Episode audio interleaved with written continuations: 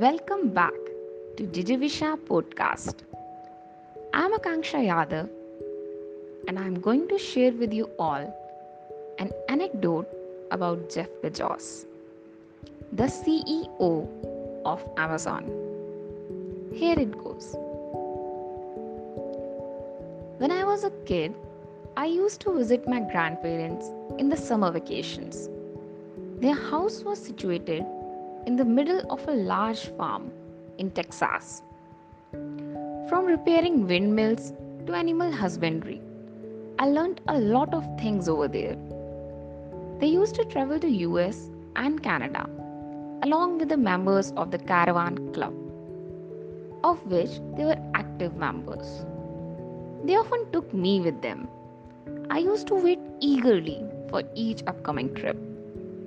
I was around 10 sitting on the back seat of the car.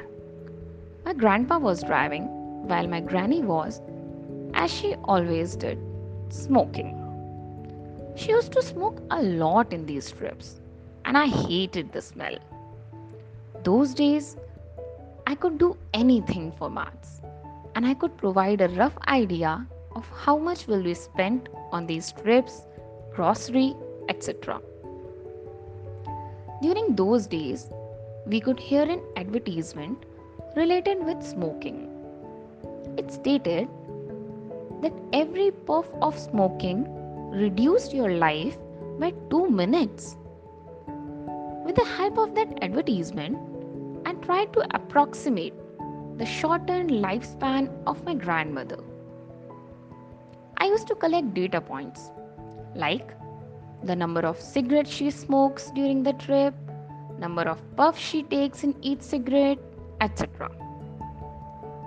Having done the calculation, I leaned forward and patted my granny, telling that she had successfully reduced her lifespan by 9 years till the date. I exactly remember what happened next, and that was far beyond my expectation. I was expecting to be praised for precise calculation at such an early age. But it didn't happen. Tears rolled down my grandmother's eyes. With no idea of what to do next, I quietly moved back to my seat and sat there. Grandpa kept driving on the highway without using even a single word.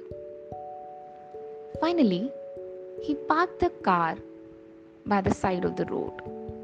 He stepped out of the car and waited for me to come out. My grandpa was a very sensible and calm person and had never spoken rudely to me till the date. At the back of my mind, I was expecting to be asked to apologize to my grandma for what I had done. But grandpa calmly took me behind the car and told very politely Jeff, one day you should understand that being humble or polite is more difficult than being smart and intelligent. And that day, I realized that there is a difference between gifts and choices. While being intelligent is a blessing or a gift, being polite is a choice, it's an option. It's easier when we talk about gifts because you get those. Choices can often be difficult. If you're not cautious enough, you may get trapped into the greed of these gifts. It's your choice whether you want to be clever at the cost of the emotions of others or you want to stay polite.